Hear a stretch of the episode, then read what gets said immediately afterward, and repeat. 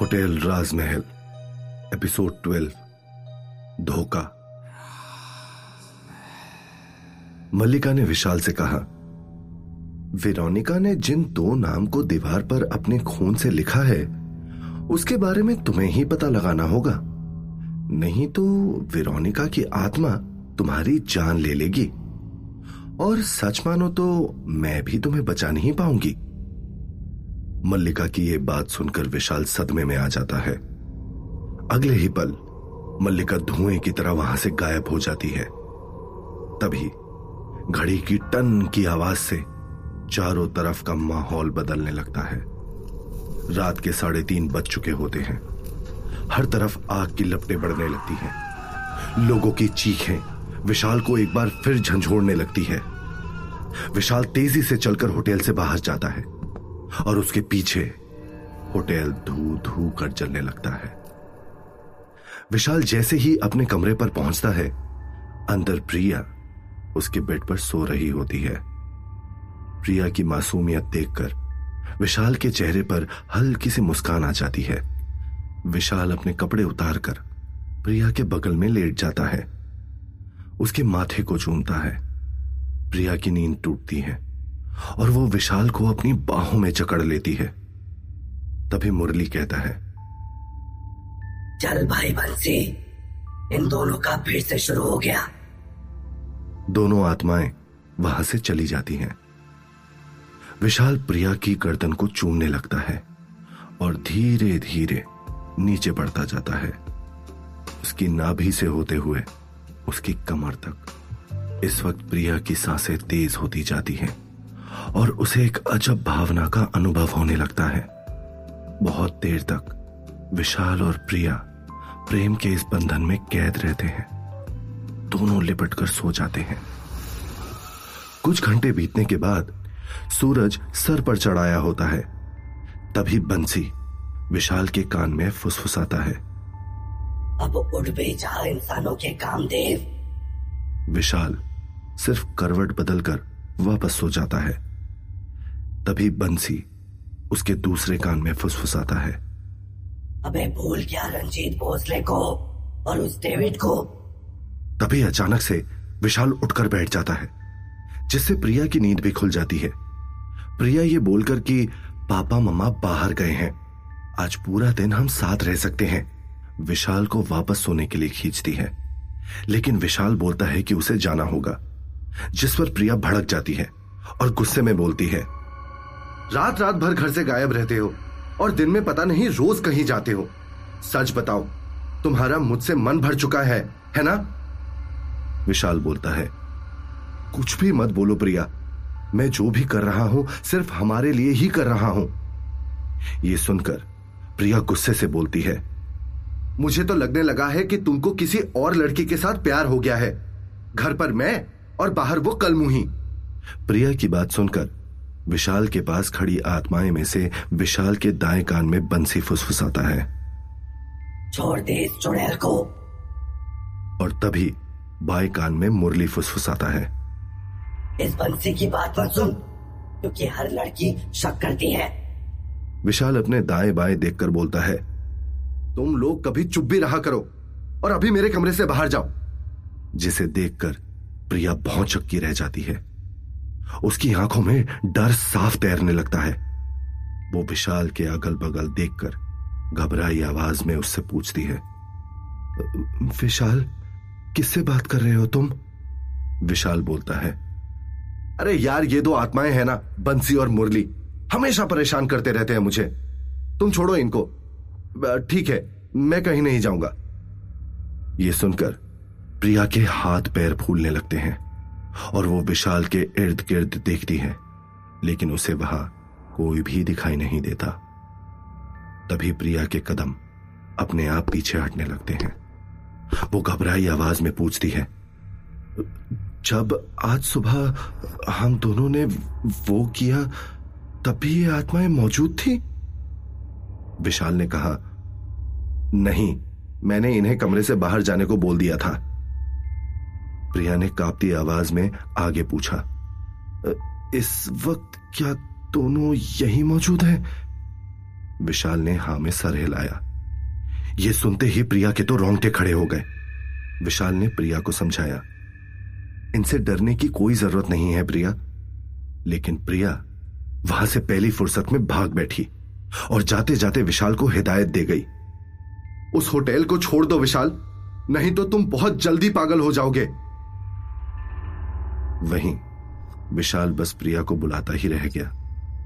विशाल ने गुस्से में आईने में दिख रही बंसी और मुरली की आत्मा को डांटते हुए कहा तुम लोग भी ना हद करते हो। तब मुरली की आत्मा बोलती है टाइम खोटी मत करो। चलो हमें रंजीत भोसले को ढूंढना है। तभी विशाल को अमन का कॉल आता है। अमन विशाल से पूछता है। विशाल कुछ मालूम पड़ा कल रात को वेरोनिका के बारे में? विशाल ने फ़ोन पर कहा हाँ दो आदमियों के नाम पता चले हैं जिनका वेरोनिका से कुछ तो नाता था। मैं मिलकर सब बताता हूँ। गन्ने के जूस निकालने की मशीन के पास विशाल और अमन खड़े हैं। विशाल बोलता है मेरी हालत भी इस गन्ने जैसी हो गई है। एक तरफ़ से मल्लिका मुझे निचोड़ रही है, दूसरी तरफ़ से विरोनिका, और तीसरी तरफ़ से प्रिया। पता नहीं किस मनहूस घड़ी में मैं उस मनहूस होटल राजमहल में पहुँच गया। तभी दोनों गन्ने के जूस का एक एक गिलास लेकर वहीं बगल में रखी लकड़ी की बेंच पर बैठ गए। तभी अमन ने पूछा, क्या नाम बताया था तूने उन दोनों आदमियों का? विशाल जूस का एक घूट पीने के बाद बोलता है, रंजीत भोसले और डेविड जैक्सन। अमन ने जूस का ग्लास बेंच पर रखते हुए बोला, ये दोनों ही नाम सुने से लगते हैं। विशाल ने खुन्नस में कहा, हाँ, मैंने अभी अभी बताए हैं। अमन थोड़ा खिसिया कर बोलता है तो मुझ पर इतना गुस्सा क्यों कर रहा है? विशाल ने ताना देते हुए कहा, हाँ, सही बात है। वेरोनिका का एमएमएस बनाने का आइडिया मेरा जो था तभी अमन का मुँह लटक जाता है। गलती हो गई है मुझसे। अब मैं टाइम में पीछे जाकर उसे ठीक तो नहीं कर सकता ना, लेकिन तेरी मदद ज़रूर कर सकता हूँ। विशाल ने पूछा, लेकिन कैसे? तभी अमन ने बोला, मैं अभी इंटरनेट पर इन दोनों नामों को तलाशता हूँ। शायद हमें कोई रास्ता दिख जाए? विशाल ने कुछ भी नहीं बोला और जूस को गटकता चला गया। तभी अमन ने अपना फ़ोन विशाल को दिखाकर बोला, देख, इंटरनेट पर रंजीत भोसले नाम की ये तस्वीरें मिली हैं। क्या तू पहचान पाएगा? विशाल ने फ़ोन लेते हुए बोला, अपनी आँखों के सामने मैंने रंजीत भोसले को विरोनिका का कत्ल करते देखा है। उसके तो मैं बाप को भी पहचान जाऊँगा। विशाल ने गौर से उन तस्वीरों को अमन के फ़ोन पर देखा और उसकी नज़र जाकर रुकी उसी रंजीत भोसले की तस्वीर पर। जिसने बेदर्दी से फिरोनिका को जान से मारा था। अचानक से विशाल को अपने आसपास ठंडी हवा का झोंका महसूस हुआ और उसके रोंगटे खड़े हो गए। विशाल ने तस्वीर दिखाते हुए बोला, ये रहा रंजीत भोंसले। अमन ने अपना फ़ोन विशाल के हाथों से लेकर देखा और उसके बाद उसने बाकी जानकारी पढ़ते हुए विशाल से कहा, अबे, ये तो बहुत बड़ा आदमी है यार। ये राजस्थान, हरियाणा, दिल्ली का बहुत बड़ा बिल्डर है। इसका तो हम एक बाल भी बाका नहीं कर पाएँगे, विशाल ने कहा। अगर अपनी जान बचानी है तो इसकी जान गंवानी होगी। एक बाल ही क्या? इसका तो सब कुछ उखाड़ना पड़ेगा। सूरज हल्की हल्की लालिमा लिए ढलने की कगार पर खड़ा है, जब विशाल और अमन एक कांचनुमा ऊँची सी बिल्डिंग के सामने आकर रुके। बिल्डिंग के ऊपर बहुत बड़े अक्षरों में लिखा है, भोसले बिल्डर्स। विशाल और अमन सीधा ऑफ़िस के रिसेप्शन पर पहुँचे, जहाँ पर एक खूबसूरत लड़की एक कंप्यूटर स्क्रीन के पीछे कुछ काम में बिज़ी है। तभी विशाल ने बोला एक्सक्यूज मी उस लड़की ने विशाल और अमन को देखा। अमन ने धीरे से विशाल से कहा, इतनी हॉट रिसेप्शनिस्ट? विशाल ने कोहनी मारते हुए अमन से धीरे से कहा, तेरी इन्हीं करतूतों की वजह से हमें यहाँ आना पड़ा है। तभी उस लड़की ने पूछा how can I help you Vishal ने गहरी आवाज़ में कहा, हमें रंजीत भोसले से मिलना है। रिसेप्शनिस्ट लड़की ने विशाल और अमन को ऊपर से नीचे तक देखा और फिर हैरानी से पूछा, क्या आप लोगों के पास सर से मिलने के लिए अपॉइंटमेंट है? अमन ने फ्लर्ट करते हुए बोला, नहीं है। लेकिन आप बोलेंगी तो हम यहीं रुककर आपको देखते ज़रूर रहेंगे। यह सुनकर उस लड़की को बहुत अजीब लगा। विशाल ने घूर कर अमन को देखा। अमन ने अपनी बात को ठीक करते हुए कहा, अब मेरा मतलब है कि हम वेट कर लेंगे। रिसेप्शनिस्ट ने कहा, सर बिना अपॉइंटमेंट के किसी से नहीं मिलते। जाइए, आप लोग पहले अपॉइंटमेंट लेकर आइए। तभी विशाल ने कड़े लहजे में बोला आप उनको इंटरकॉम से कॉल लगाइए और उनसे बस इतना कह दीजिए कि वेरोनिका ने उन्हें होटल राजमहल में बुलाया है। फिर देखते हैं कि हमें अपॉइंटमेंट की ज़रूरत है या नहीं। इसी वक्त विशाल के कान में बंसी फुसफुसाया हाँ विशाल तुम तो बड़े समझदार हो। तभी दूसरे कान में मुरली ने फुसफुसाया एकदम गधे हो तुम। अगर वेरोनिका का नाम सुनकर उसने तुम्हारा भी कत्ल कर दिया तो? तभी रिसेप्शनिस्ट ने कॉल लगाई और उसने वही बोला जो विशाल ने उससे बोलने के लिए कहा था। अगले पाँच मिनट में अचानक से विशाल की तरफ़ एक ठंडी हवा का झोंका आया। विशाल के रोंगटे खड़े हो गए और उसने बोला, आ गया रंजीत रंजीत, भोंसले। लिफ्ट खुली और वही आदमी दो बॉडीगार्ड के साथ बाहर निकला, जिसे विशाल ने वेरोनिका को मारते हुए देखा था। रिसेप्शनिस्ट ने तुरंत खड़े होकर रंजीत को बताया कि ये दोनों आपसे मिलने आए हैं। रंजीत ने विशाल और अमन की तरफ़ घूर कर देखते हुए कहा, अंदर आओ तुम दोनों। अंदर जाते ही रंजीत ने पिस्टल निकालकर विशाल और अमन पर तांग दी और गुस्से में पूछा, कौन हो तुम दोनों?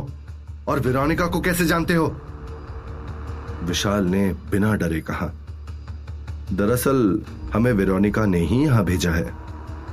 वेरोनिका का नाम सुनते ही रंजीत की आँखें हैरानी में बड़ी होती चली गई और उसने घबराते हुए बोला मैं किसी वेरोनिका को नहीं जानता।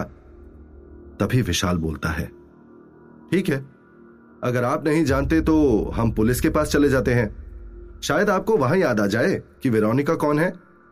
तभी रंजीत ने कहा बिना किसी सबूत के पुलिस मेरा कुछ नहीं बिगाड़ सकती। पुलिस को अपनी जेब में रखता हूँ मैं। न जाने कितनी विरोनिका जैसी लड़कियों का मैं शिकार कर चुका हूँ। है क्या औकात पुलिस की? मेरे गिरबान पर हाथ डालने की? अमन घबरा गया, लेकिन विशाल रंजीत की आँखों में घूरता रहा। हमारी बात मानने में ही तुम्हारी भलाई है, गुस्से में रंजीत ने कहा। अभी तो तू अपनी भलाई की सोच। दोनों को मरवाकर अपने कंस्ट्रक्शन साइट में गड़वा दूँगा। विशाल ने कहा सोच लो रंजीत। हमारी बात नहीं मानी तो मीडिया के पास तुम्हारी वो क्लिप पहुँच जाएगी। रंजीत अचानक से घबरा गया। क्लिप आ, कैसी क्लिप विशाल ने कुछ नहीं बोला। तभी झुंझलाकर रंजीत ने कहा बोलो कितना पैसा चाहिए तुम्हें? विशाल ने रोबदार आवाज़ में कहा हमें पैसा नहीं चाहिए। बस तुम्हें आज रात 11 बजे होटल राजमहल आना होगा। यह सुनकर रंजीत दंग रह जाता है और कहता है, होटल राजमहल? वो तो कब का जलकर खाक हो गया है। बेवकूफ़ समझते हो मुझे। बोलो, किसने भेजा है तुम्हें? डेविड ने। डेविड ने भेजा है है ना? विशाल ने अमन की तरफ़ हैरानी में मुड़कर देखा। लेकिन अगले ही पल उसने रंजीत की तरफ़ देखते हुए कहा खुद बेरोनिका ने भेजा है हमें। रंजीत गुस्से में पागल सा हो जाता है। वेरानिका तुम्हें यहाँ कैसे भेज सकती है?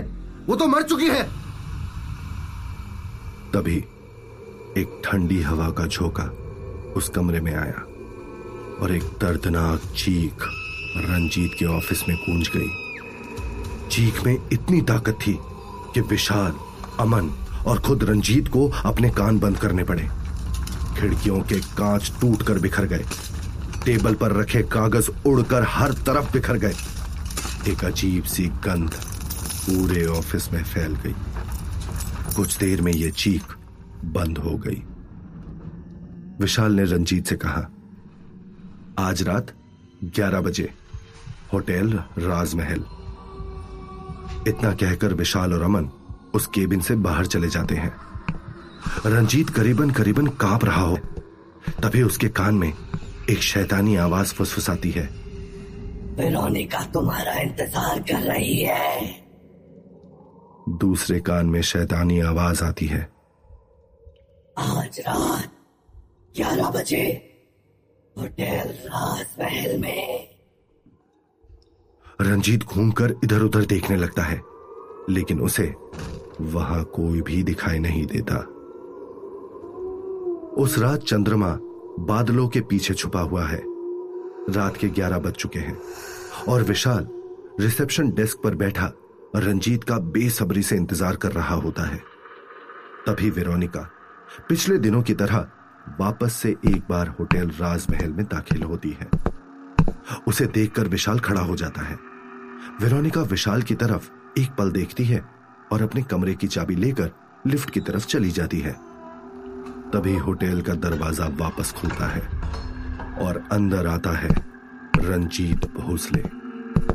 रंजीत नज़रें घुमाकर चारों तरफ़ देखता है और होटल की चकाचौंध और शोहरत को देखकर दंग रह जाता है। तभी वो बड़बड़ाते हुए कहता है, ये होटल तो आज भी वैसा का वैसा ही है। इतना बड़ा बिल्डर होने के बावजूद मुझे पता ही नहीं चला कि इस होटल को दोबारा कब बनाया गया। रंजीत, अंदर होटल में पसरे मौन और सन्नाटे को देखकर थोड़ा हैरान भी हो जाता है। लेकिन अपने डर को छिपाते हुए रिसेप्शन डेस्क पर जाता है और विशाल से कहता है, कहो, क्यों बुलाया है मुझे यहाँ? विशाल कहता है, मैंने तुम्हें नहीं बुलाया, तुम्हें यहाँ विरोनिका ने बुलाया है। रंजीत चिल्लाते हुए कहता है विरोनिका कैसे बुला सकती है? वो तो मर चुकी है। तभी चारों तरफ़ से आवाज़ आती है। ये सुनकर रंजीत के रोंगटे खड़े हो जाते हैं और वो बौखलाते हुए बोलता है कौन है? कौन है? तभी उसे विरोनिका की आवाज़ सुनाई देती है। तेरी मौत रंजीत सहमे हुए पीछे पलटकर देखता है तो उसके पैरों तले ज़मीन खिसक जाती है, क्योंकि उसके सामने विरोनिका खड़ी है। रंजीत डर के मारे ज़मीन पर गिर जाता है और पूछता है, तुम यहाँ कैसे हो सकती हो? तुम तो मर चुकी हो। विरोनिका ये सुनते ही गुस्से में पागल हो जाती है और ज़ोर से चिल्लाती है। चिल्लाने की आवाज़ इतनी तेज होती है जो किसी भी इंसान को बहरा कर दे, विशाल अपने कानों पर हाथ रख लेता है। यह नज़ारा देखकर रंजीत की धड़कनें तेज हो जाती हैं और अचानक चारों तरफ़ तेज तेज हवाएँ चलने लगती हैं। सूखे पत्ते इधर उधर उड़ने लगते हैं। छत पर लगे झूमर बुरी तरह से हिलने लगते हैं। लाइट्स चलने बुझने लगती हैं। मानो जैसे वहाँ भूकंप आ रहा हो। देखते ही देखते विरोनिका का रूप बदलने लगता है। उसका पूरा शरीर ढीला हो जाता है, जैसे उसकी सारी हड्डियों को तोड़ दिया गया हो। उसके पूरे शरीर पर जख्म नज़र आते हैं, जिससे लगातार खून रिश्ता जा रहा है और उसका खूबसूरत चेहरा जले हुए चेहरे में बदल जाता है। वो सिमटकर उसी सूटकेस में बंद हो जाती है, जिसमें उस रात रंजीत ने उसके गर्दन के हर हिस्से को तोड़कर, मरोड़कर उस सूटकेस में पैक किया था। ये देखकर विशाल भी बुरी तरह से डर जाता है और रंजीत वहाँ से भागने की कोशिश करता है। जैसे ही रंजीत दरवाजे के पास पहुँचता है, दरवाज़ा अचानक धड़ाम से उसके चेहरे पर बंद हो जाता है। वो दरवाज़ा खोलने के लिए पूरी कोशिश करता हुआ चिल्लाता है। खोलो, कोई तो दरवाज़ा खोलो। बचाओ। बचाओ मुझे। तभी उसके सामने हवा से बना एक डरावना चेहरा उससे कहता है आज तुझे कोई नहीं बचा सकता। सिर्फ़ मौत तेरी रिहाई है। अगले ही पल वो चेहरा हवा में धूल बनकर मिट जाता है। रंजीत भागता हुआ वेरोनिका के कदमों में गिर जाता है। मुझे माफ़ कर दो। प्लीज़ प्लीज़ मुझे माफ़ कर दो। वेरोनिका उससे कहती है। कुछ गलतियों की कोई माफ़ी नहीं होती। तभी वेरोनिका के हाथ में एक हथौड़ा आ जाता है और वो बुरी तरह से रंजीत पर वार करने लगती है। जिस तरह से रंजीत ने वेरोनिका की सारी हड्डियाँ तोड़ दी थी बिल्कुल उसी तरह वेरोनिका भी रंजीत की एक एक कर सारी हड्डियाँ तोड़ दी जाती है और रंजीत दर्द में करहाता करहाता अपना दम तोड़ देता है। फिर वेरोनिका भी रंजीत को एक सूटकेस में पैक कर देती है। उसकी मुंडी को मरोड़कर सूटकेस में बैठा देती है। ऐसा करने के बाद वेरोनिका ज़ोर ज़ोर से रोने लगती है। उसकी रुलाई ऐसी होती है जैसे पूरा होटल राजमहल रो रहा हो। विशाल की आँखें तक वेरोनिका का दर्द महसूस करके छलक जाती है। तभी वेरोनिका विशाल की तरफ़ मुड़ जाती है। वेरोनिका विशाल से कहती है गुड जॉब विशाल। लेकिन अभी आधा ही काम हुआ है। आधा काम अभी बाकी है। अगर तुम कल तक डेविड को लेकर यहाँ नहीं आए तो तुम्हारा भी यही अंजाम होगा जो इस रंजीत का हुआ है। विशाल बस डर से कांपता हुआ विरोनिका को वहाँ से जाते हुए देखता रह जाता है। तो क्या होगा आगे? क्या विशाल डेविड को होटल राजमहल ले आ पाएगा? जानने के लिए सुनिए, होटल राजमहल, सिर्फ़ पॉकेट एफएम पर।